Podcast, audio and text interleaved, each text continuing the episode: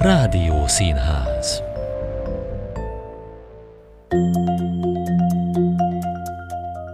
Üdvözlöm Önöket, Völgyi Tóth Zsuzsa vagyok. A Kossuth Rádió műsorából a Rádió Színházból hallhatnak válogatást hétről hétre a Spotify-on. Ha kedvet kaptak a hangjátékainkhoz, hallgassák a Kossuth Rádiót is. Várom ott is Önöket a Rádió Színházban. Egy színésznő, aki állandóan szidja a férjét, aki pedig színész. Hogy ebből mi sül ki? Hát egy ebéd a Celticben. Lackó Géza írása következik. Nem megyek sehova se. Elegem volt. Ebédelni? Cserepes az ajkam. Hogy én még egyszer ebbe a büdös életbe veled ebédeljek? Azt lesheted. Menj egyedül, ha éhes vagy. A celtikbe? Oda meg különösen nem. Majd éppen oda, ahol mindenki ismer. Elegem volt belőled. Mi? Hogy nem bírod ki? Nagyszerű. Nem bírja ki. Mit nem bírsz ki? Engem nem bírsz ki? Amikor körülnyálasztál a szerelmeddel, azt kibírtad? Méltóztat emlékezni a művész úr, hogy mit duruzsolt akkor a fülembe. A művész úr, a nagy művész, akinek annyi befolyása sincs, hogy ezt a szerepet megszerezze a feleségének. Mintha nem azzal áltattál volna mindig, hogy legyek csak a feleséged. A feleséged, te szerelmi tehetségtelen. Akkor majd kiemelsz a névtelenségből. Volt pofád azt mondani, hogy én névtelen vagyok. Neked talán neved van? Mert ennek a fél hülye divatosnak, egész hülye darabjában te játszod a leghülyébbet. Kiemelsz a névtelenségből, én leszek a partnered, boldogságod az életben, gyötrelmed a színpadon, vagy nem ezt mondtad? Micsoda marhaság! Jó, csináljunk mérleget. Tehát? Tehát, öt éve méltóztattál kirugatni magad az akadémiáról, mert ott is pimaszkodtál egy öreg, érdemes színésszel, aki mellesleg a világ legdrágább professzora. Ez egy. A színész egyesület különös kegyéből tehetted le csak a vizsgát. Ez kettő. Ne sziszegj! Így volt. Vagy nem így volt? Nem felelsz. Hm? Ne is felej, látom a grimaszt a képeden. És ne száguldozz keresztül kasul itt a szobában, mint egy megvadult oroszlán, és ne cigarettáz annyit. Tudom, az idegességed. Mert elcigarettázod azt a kis repetfazék hangodat is, ami még megvan. A fölényes mosolyod, hogy ezzel a hanggal voltál diadalmas sasfiók Újpesten vagy Pomázon. Miért? Mert a vagrammot három emmel és üvöltő ával mondod? Röhelyes. Sose jutottál odáig, hogy bekerülj egy rendes pesti kőszínházhoz. A kőszínházaknak téri szúnyuk van tőled.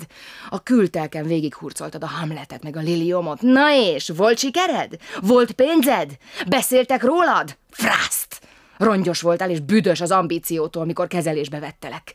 Nálam nagyobb szamarat, hogy akkor miért tettem? Mert szívem volt, ami neked soha.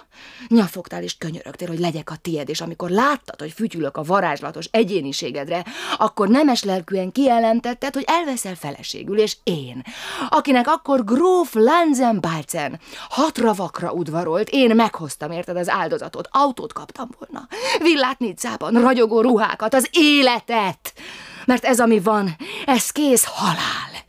Igen, és belőlem nem veszed ki az idealizmus. Otthonról ábrándoztam, és hittem neked, és hozzád mentem. És? És nincsen otthon. Csak albérlet van, és keringünk tovább Pest körül. Ó, micsoda boldogság! Hallgathatom a szerepmagolásodat, ehetem veled a fagyús, vizes kispörkölteket, és el kell tűrnöm, hogy a rendőr fogalmazó úr megfogja a lábamat az asztal alatt. És én fújtam a kórust, és tűrtem. Pipogya fráter vagy, mert eltűrted, hogy én tűröm. Szerencsét, hogy ez a posztós, ez a Handlé, aki ezt az új színházat csinálta, végre beszerződtetett Pestre. És most vagyunk helyben.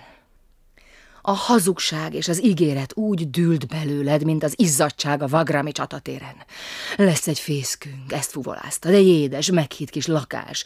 Otthon fogunk kosztolni, mert cselédet tartunk, és tanítani fogsz, és együtt játsszuk a nagy tragédiákat. Nyavajás! Hol a fészkünk? A fészekben, ahol kispekulálják a művészetpolitikát, te egyenesen oda teremtett bivaja az Úristennek. Te csinálsz művészetpolitikát? Mivel? A dupla barackkal? Meghitt otthonunk van? Persze, hónapos szoba, amelybe özvegy zamatosni ebédlőjén keresztül kell hazajárni.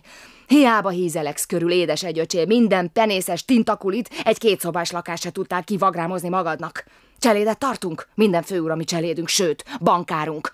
Nincs semmink, nincs semmink, mert mindent elkártyázol, eliszol, elművészet politizálsz. És te akarsz tanítani? Na hát, ez a legnagyobb szemtelenség. Most már a magad szerepét se tanulod meg, bakizol, bakizol, és rád jött az a szép szokás, hogy bá, bá mondod, amikor nem hallod a súgot, mert azt se tudod már, hogy fiú vagy, lány vagy a színpadon. Hogy a sasfiúk esetleg talán a Metternich fia azért murizik az öreg, mit tudod te, művészetpolitikus. A feleséged meg szobalányokat alakít. A fehér bóbitát akár éjszakára se tegyem le a fejemről, annyira hozzám nőtt. És most itt lett volna ez az alkalom. Én nem mondom, hogy a legjobb darab. Ma nem ülnek Shakespeare szerkesztő urak a New Yorkban. Két rendes szerep. A férfi szerepet megkaptad. De hogy a nő, a boldogságod és gyötrelmed. Én legyek? Azt nem tudtad elérni, mert a posztósnak a babája, az a hiszterikus tolseprű, az kapta a szerepet, és én mehetek nem zabot hegyezni, hanem az ügyvédhez. Édes egy Waterloo-i varjú fiókám. Mert nekem ebből már elég volt. Én el fogok válni. Most pedig vedd a kalapod, és menjünk ebédelni abba a büdös celtikbe.